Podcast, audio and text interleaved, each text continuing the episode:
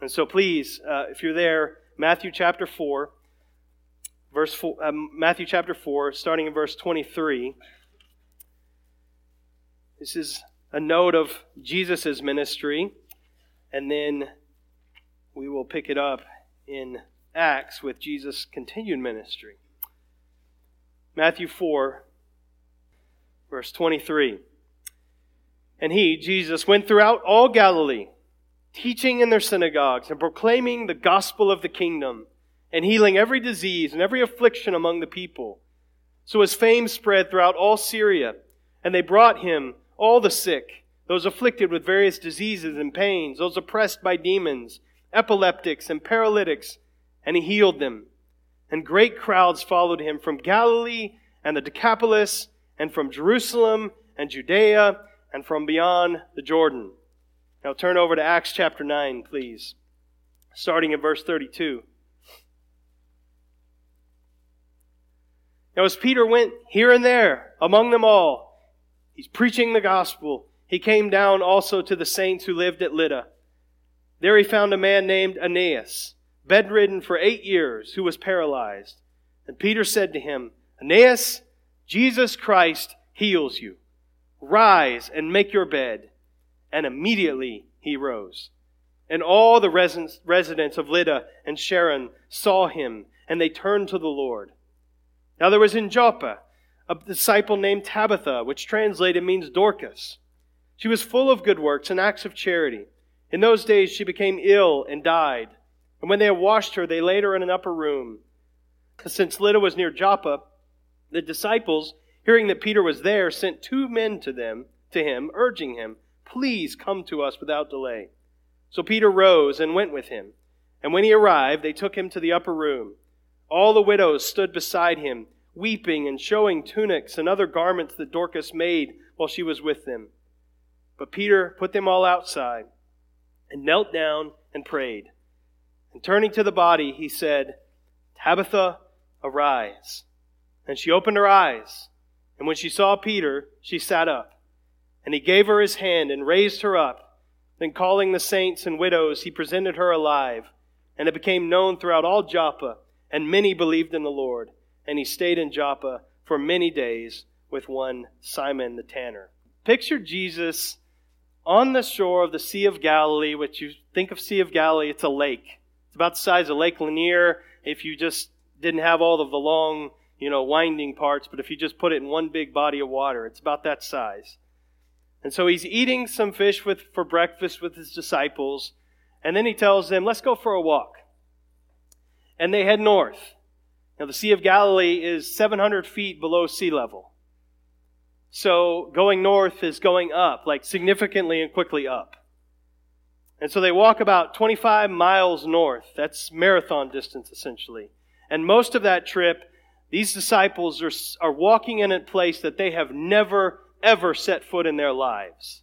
No self respecting, good Jewish boy would ever go into this territory. It's not that far, but it's, it's like another world where they're walking. And Jesus takes them right into what we would say enemy territory, into this overtly pagan place, region. And as they walked and climbed in elevation, that air would have cooled. Van and I had the opportunity in March to be over there, and we, we went from the Sea of Galilee, um, got on the bus, and it was high 70s. I mean, you're sweating, and it was sunny and all of that and we go like 20 minutes up north and we stop and, and they, they want us to kind of look across. There's a place where you can look across the border into Syria. And, and so he says, before we get off, make sure you grab a coat because it's going to be cold when we get off. And I'm like, you've got to be kidding me. We stepped off that bus and it was cold because we've been going up. And, and you kind of knew it, and your ears are popping and all of that. And so it changed. And so this is what the disciples are walking this. So as Jesus and the 12, they go along, there's this massive Mount Hermon that would come into view probably halfway in that journey. It's got snow on it most of the year. I mean, so we're, we're, this is different than 700 feet below sea level, now snow covered mountain. And so, and at the foothills of, of Mount Hermon, there is this small city called Caesarea Philippi. In honor of Caesar, in honor of Philip the Tetrarch, who ruled that area at that time. And so there are these four headwaters that that um, start up north in Israel and they merge to form what becomes the Jordan River. And the largest and most eastern of those headwaters, it starts right here at Caesarea Philippi. There's this, it's this incredible source of this cold, fresh spring water coming out of that area. And so, but this was an area, it was inundated with pagan temples. The disciples would have walked along and seen these ornate, elaborate temples to these uh, false deities as they walked through that area. For centuries, this was one of the most important seats of Baal worship. And, and, and a derivation of, of, of Baal was, was the god Pan. And in particular, in Caesarea Philippi, this was, this was the god they worshipped at that time. There was this ornate shrine at, at this spot in Caesarea Philippi with this um, little grotto that's still there today. I meant to include pictures, and I'm so sorry. I'm kicking myself this morning as I was sitting down here. I forgot to put pictures up here because it's it's so powerful. But there's this cave opening that's probably as big as this ceiling. So this picture, this enormous uh, cave, and this spring coming out of it, just lots of water, like a, a stage just coming out of. It. This is what it had been like in Jesus' day. There's an earthquake that happened centuries ago, and so the spring kind of has been diverted so you can actually walk into the cave now. But and then right off to the side, there's this carved grotto into the side, and that's where the god Pan was set. And the worship of this god was horrendous. Every detestable act you can possibly conceive of connected with, with pagan worship, this was taking place there. Child sacrifice, about every kind of sexual act you can imagine. He, this was a fertility cult, so you can just conceive of what this involved. And so, right here, in this, this cave, you know what the cave's called? The gates of Hades. The gates of hell. This was seen by pagans as this is kind of the entry into the underworld for the gods. And so this is where the gods in this fertility cult, this is where they go retreat in the winter. So they go through here. I'm trying to swipe a piece of paper. That's how bad it's become, people. Mike said I would do that, and I didn't. I joked, I laughed, but I just did it. And so, sorry, humor is needed this morning. And so, it's a beautiful place today. Fertile, green, just, I mean, water you just want to jump in and swim in. It's just beautiful. But this was the heart of paganism in Jesus' day, in that region. And what does Jesus do? He takes these good Jewish boys from Galilee, right there, he, so, they had to be so uncomfortable, so nervous. They had to feel so dirty and unclean and ashamed to even be there. That this is not something they could go back and tell their friends and families where they've been that day. And Jesus takes them all of this way to make a point. To, to ask a question. This is a teaching moment. To ask a question that's going to lead to a confession. And he stands in the shadow of these altars to these pagan gods grotesque worship. And, and with this massive rock outcropping, he's standing there in front of this and he asks the question, Who do the people say that I am? You know this story. I always thought this was just this is just like they're walking in their normal areas, just around Galilee, and then you realize where he's taking them. Who do you say that I am? The disciples, you remember, start throwing out. Some say John the Baptist, others Elijah, others Jeremiah, one of the prophets. Jesus looks him in the eyeball and says, But you, who do you say that I am? You know, Peter, he responds, You are the Christ, the Son of the living God. And we don't, we're not there to slap our Peter on the back. No, but what does Jesus say? Jesus answered him, Blessed are you, Simon Barjona. Flesh and blood has not revealed this to you, but my Father who is in heaven. And I tell you, you are Peter, and upon this rock I will build my church, and the gates of hell shall not prevail against it. Now, you think of where he is when he's saying this. I mean, it's this enormous rock outcropping, for one. The gates of Hades, right there, in this heart of paganism. He's not standing at the Temple Mount in Jerusalem saying, Hey, upon this rock I'm going to build my church. He's standing in enemy territory and he's saying, Listen, nothing is going to stop this. I'm going to do this. And he's driving home the point that he will keep his promise because of who he is. Because you are the Christ, the Son of the living, the living God. So nothing can stop him. Nothing that comes against the church or against him will ever make that promise null and void, brothers and sisters. Now, fast forward, Acts 9. You thought I'd never get there. So, same Peter, same Peter that made the trip with Jesus up to that area where he heard that promise. Same Peter who witnessed Jesus work powerfully so many times through seemingly hopeless, impossible situations. Same Peter who was there with Jesus in Matthew 4 and heard him preach the gospel of the kingdom and heal every disease. And, and, and he saw time and time again lives that were destroyed, lives that were devastated, lives that were written off as hopeless, redeemed and restored completely. He saw this again and again and again. Same Peter who was commissioned by Jesus to, to be his witness, to make disciples uh, wherever he goes, knowing that Jesus would be with him always, with us always. Same Peter who was there for the powerful birth of the church, and the, the, the Lord did that in response to his preaching, saw thousands turn to Christ in faith.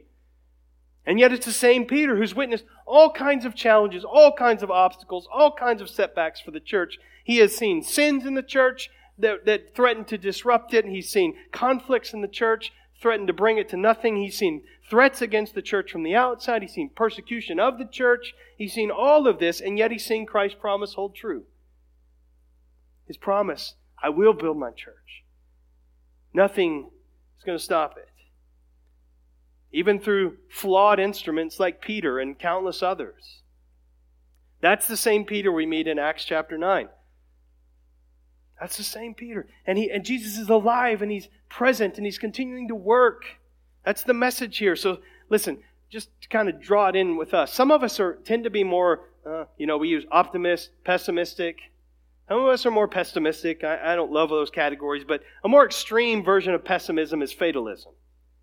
Fatalism says it's that belief, and oftentimes it's that feeling that, that the way things are is the way things are going to be forever. The bad, the awful stuff that I'm going through or that we're going through, this is just the way it's going to be. This is just the way I am. This is just the way my marriage will be. This is just the way my kids are going to be. This is just the way our church will be. This is just the way society is going to be. How could it ever change? If anything, it's just going to get worse. It can't, nothing's going to change this. Now, the right response to that is not, you need to be positive. Think happy thoughts. Paint happy little trees and that kind of thing. And that's not enough. That's not enough. It's got to be deeper than that. It's got to be deeper. But one of the message of Acts, it is this blow to fatalism. It is this blow because why? Jesus isn't dead. He's alive, church. And, and, he, and he's risen. He's, he's not aloof. He's present and he's working. He's not weak. He's powerful. And he's not silent. He's speaking and he's calling. He's not disinterested. He's, He's fully engaged and fully involved in what's going on. That's what Acts is all about. It's the continuing work of Jesus Christ. Remember the Gospel of Luke. This is what Jesus began to do and teach. Acts is the, what Jesus continues to do and teach through his church, through his Spirit. And so he continues to be a factor in our world. He continues to be a disruptor of brokenness and hopelessness and dysfunction. He continues to break in and surprise his people, his church. I mean, just consider what we looked at a few weeks ago. Last time we were in Acts, uh, when I was in vac- vacation, but remember Saul's persecution of the church after uh, uh, uh after Stephen's uh, martyrdom, and so this Acts chapter eight, verses two and three, a great persecution arose against the church, and they were all scattered throughout the region of Judea and Samaria. Saul was ravaging the church, entering house after house. He dragged off men and women and committed them to prison. Put yourself in the shoes of one of those early believers. And you're living that reality. What are you thinking? This is hopeless. I mean, who are you going to look to? You're going to look to the government for help? There's no support. There's no legal there's no legal recourse here. There's no you can't appeal to the courts. Say this is unfair, this is unjust. We have religious liberty. No, nothing. There were no safeguards like that. All of the power structures, political, civil, religious, they were all against you, or at best indifferent to you. Wouldn't that feel hopeless? The most powerful, one of the most powerful men in Judaism is this is his mission to wipe you out, and the government's supportive of this. How could this ever change? Nothing could turn this around. The, the powers of evil are just too great. This is too much. It's the, the, the church can never know peace and stability again. That's the way most of us tend to think, right? There's those few really um, believing, hope filled people among us. Thank God for them. And may your tribe increase. But the message of Acts is this it's because of who Jesus is, he can turn things around. His plans aren't thwarted. He's not ever put in a bind that he can't get out of. He's not limited in what can he do. And so, what does he do? Out of nowhere, he takes the, the main opponent to the church, the lead persecutor of the church, and what does he do? He totally turns him around. I mean, he could have just like taken him out and had him killed, and that would have been helpful. But no, he doesn't do that. He's not continuing. He saves the guy. And he sets him out as this, as this missionary force to be reckoned with. Again, we read that and we know that, but you think this is incredible. How could this script have been written by a human being if you were in that moment? You would have never imagined a scenario like that, church. Never. And the, and the worst enemy of Christianity becomes the strongest advocate for it. And now he's the one that's being persecuted. I mean, they, they turn their guns on him fast, and the hunter becomes the hunted. And, and, and so, what's the upshot of all this? Acts chapter 9, verse 31. Again, you got to read this, and there's just ought to be shock for us. This is the verse right before we started. So the church throughout all Judea and Galilee and Samaria had peace and was being built up. And walking in the fear of the Lord and the comfort of the Holy Spirit, it multiplied. No one could have ever imagined that would have happened. Some of us need to be reminded of this truth. I promise we're getting to these verses. We're going to be there. We're going to see, this is an illustration of this truth, though. Fatalism can creep in our hearts. In the way we think about our lives individually as a family, the way we think about our church, and the difficulties we face together. And we're going through a very difficult time as a church, and it's easy to despair. And it's easy to fall into cynicism and pessimism and even fatalism. It's easy to become so confused and so hurt and so angry that we just give up. Combat those realities with maybe positive thinking, oh, this is no, it's bad. It's hard. Or just walking away or raging. I think the Lord has a timely word for us in this passage, and I'm thankful that in His providence He's put us off until now. And it's not a complex word, it's a simple passage, but it's powerful. And it's pointing to the fact that Christ, brothers and sisters, is always, always present. And he's always working. And he's and he's always always at work and he's and he's always caring and he's always able to do turn things around even in hopeless situations. Now I don't say that as you know, to suggest that, you know, you or I are promised, you know, personal health and prosperity or that even as a church we're guaranteed that our future is going to be rosy and long or anything like that. I don't know what the future holds. I really don't. I, I, I'm, I'm not sure, but I can, I can tell you that, uh, that the Lord is, is, is not done with his, with his church and with your life and His grace is enveloping us even now in this dark valley. That's why I think these stories in Acts 9 are recorded. And, and this is not just a literary segue. If you're reading through Acts, what, what is this for? This just this seems kind of random. Is this is just, okay, we're talking about Paul. Well, now back to Peter. And so this is how we get back to Peter? I don't think so. It's not an incidental detail here. This is a reminder that Christ is continuing to work. This is uh, the, the, book of Acts is written to those early to the early church and to us to remind us that Christ is continuing to work graciously and powerfully and purposefully through the church and the world. And so, verse 32, Peter's traveling around during this time of peace. He's preaching the gospel where he goes. He ends up with visiting some Christians who live kind of north and west of Jerusalem in, in a suburb of what would be modern day Tel Aviv, if you've been in that area and in this in this town of Lydda. And so this group of believers probably ended up there because they fled from persecution in Jerusalem, or maybe it was from Philip's preaching in that area. We don't know. But in any, in any case, he goes there, he's with these believers, and he finds a paralyzed man named Aeneas. And just imagine, I mean, the details that Luke gives us here. He's paralyzed for eight years. Eight years. Just consider what that was like, in, particularly in that time, but even in our own day he, he, was, he was born able to run, jump, play, do stuff that everybody can do. And then one day something happened. Maybe he fell sick, maybe he had a bad injury, accident, we're not told. But he became paralyzed and bedridden, and his life turned completely for the worst. And the days turn into weeks, and the weeks turn into months, and months into years, and now, so now for eight years he's still bedridden. He can't wiggle his toes, stretch his legs, kick his feet, anything. He's com- he can't do anything for himself, and this has become his new normal. Until what? Until Jesus. Jesus, through Peter, breaks into the story of Aeneas' life and turns everything around for him. And he heals him. So we read, verse 34 Peter said to him, Aeneas, Jesus Christ heals you. Rise and make your bed. And immediately he arose. It's crazy, isn't it?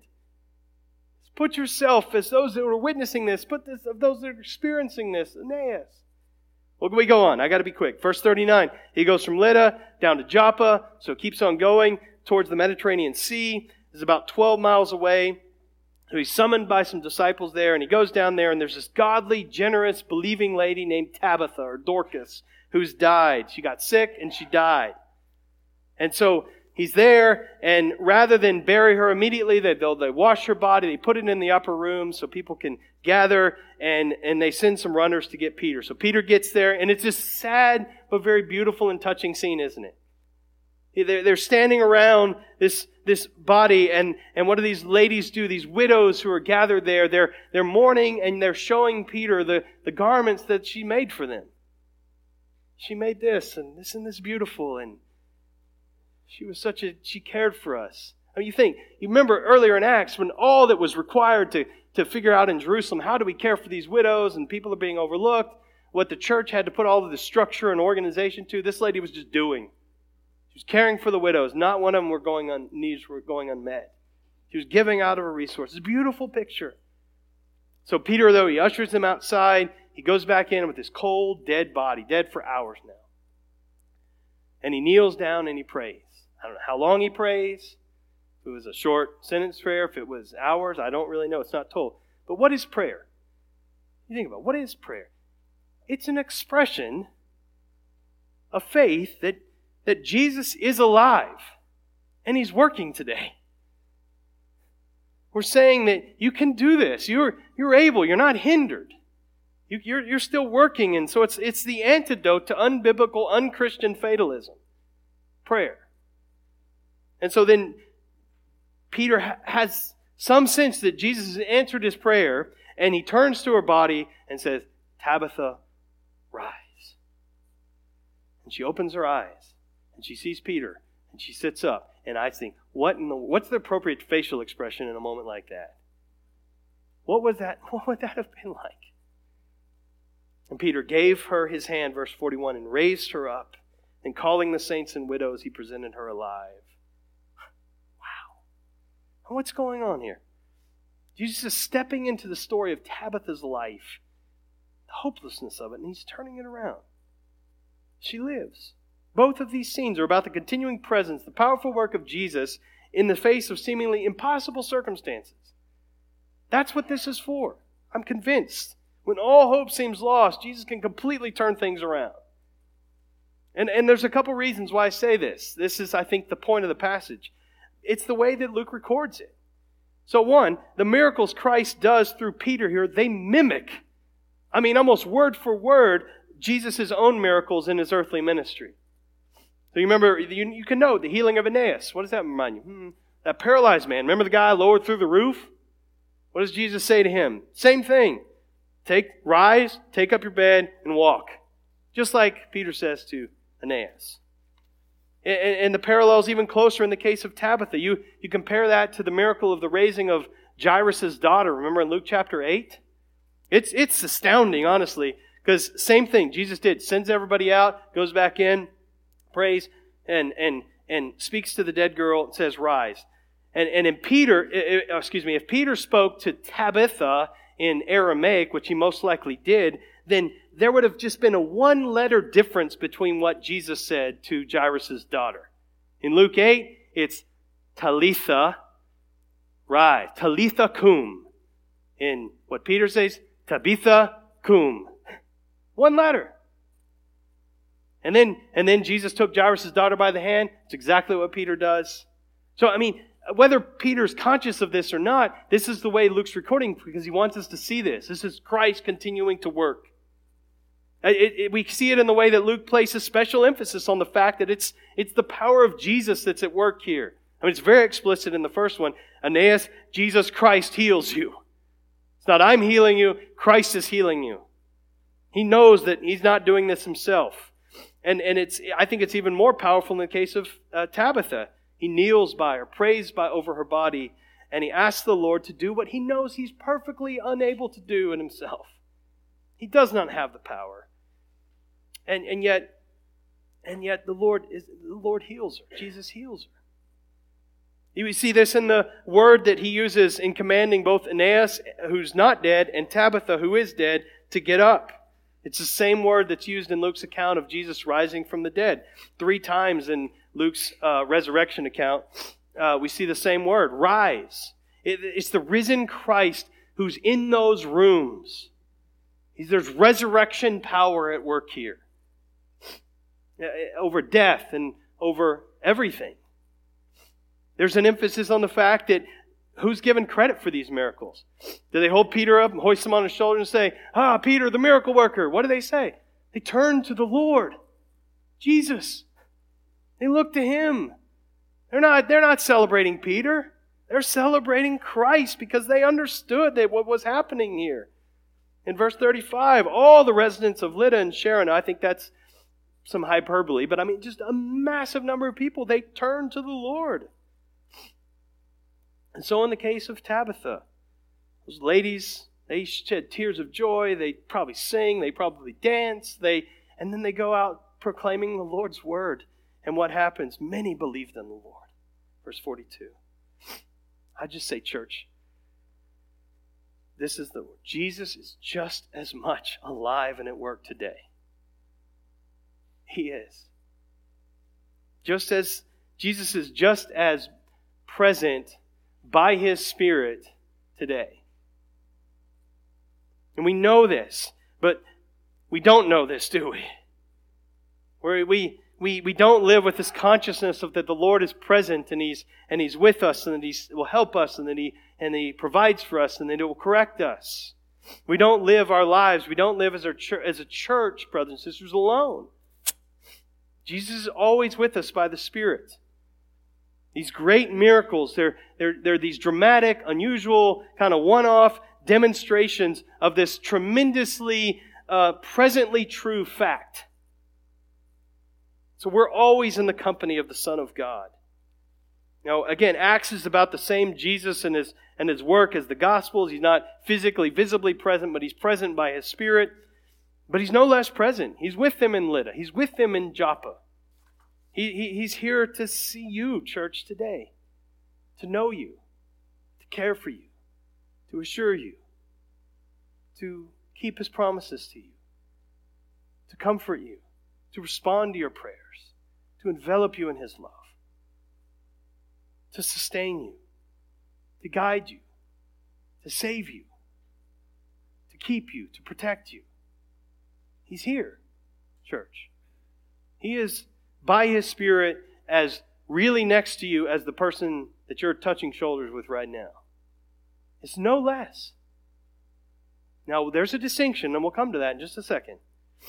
But, but you, you, if you had, you think of, if you'd have been one of those who witnessed that, you would live with this really conscious awareness of the presence of Christ. And it would change the way you think, the way you live, and the way you walk through hard times and the way you face temptations. It would change things, and it should change things for us. Jesus is here with us, He's by your side. This is what it means to believe in Him, to know He is here with you now. Now, true enough, this is the distinction I, I realize. Belief, faith, however strong it is, it is, is not and cannot be the same as sight. So, I'm not saying there's no distinction, Paul will remind us that we walk by faith. We live by faith, not by sight. We must wait for sight. Church, sight is coming. Praise the Lord. But it's not here yet. And there's a difference for sure between faith and sight. To trust in the presence of Jesus Christ, whom we cannot see with our physical eyes, is to put us in the situation, maybe to compare it to a blind, blind man who's cut off from the world because he can't see it. And so, but, but no one doubts that that blind man knows that the world is really there. Why? Because he has evidence in of that in thousands and tens of thousands of other ways of what he can hear and see and, or, and, and, and hear and touch and smell and, and there's all of these evidences that this world is here. He just can't see it. And so it is with christ church. We can't see him.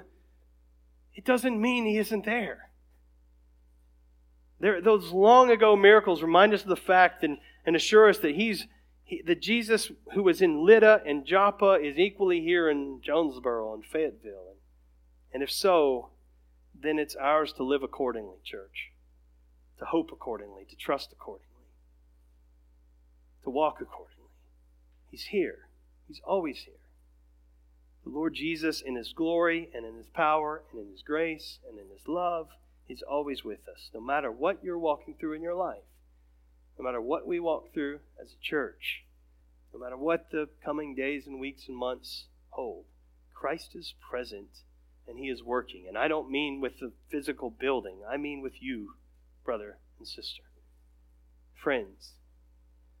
You are friends. I don't know what decisions you'll make. The Lord is with you. The Lord will bless you. We have a bright future an eschatologically bright future, church. And He is working in ways we don't often understand, and He's working through really screwed up instruments, self included. And there have been and there will be mistakes along the way, and we got to own those. There will be not just mistakes, there will be sins.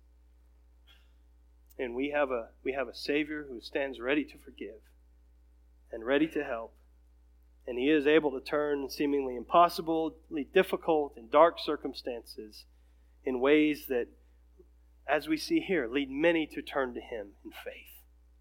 And the church can be multiplied.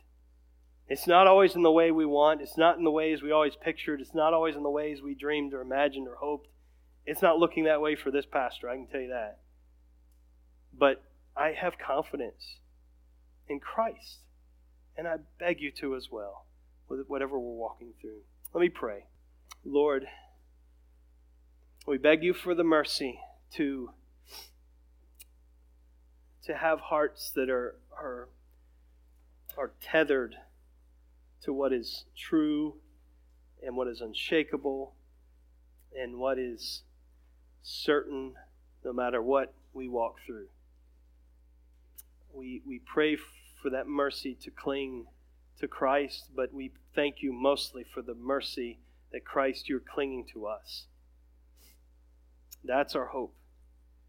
And so I know there's a lot of questions and a lot of hurts and a lot of sadness and a lot of frustrations and anger and but I, I pray, Father, that no matter what the days and weeks hold, that our, this common confession we can we can cling to this together as we we trust Christ and we know, Jesus, that you're present and you're working. And that promise, you stood on that rock in, in what seemed like a place that there's no way in the world the gospel could penetrate. And you declared, I'll build my church and nothing's going to stop it. So help us to cling to Jesus. We ask in his name. Amen.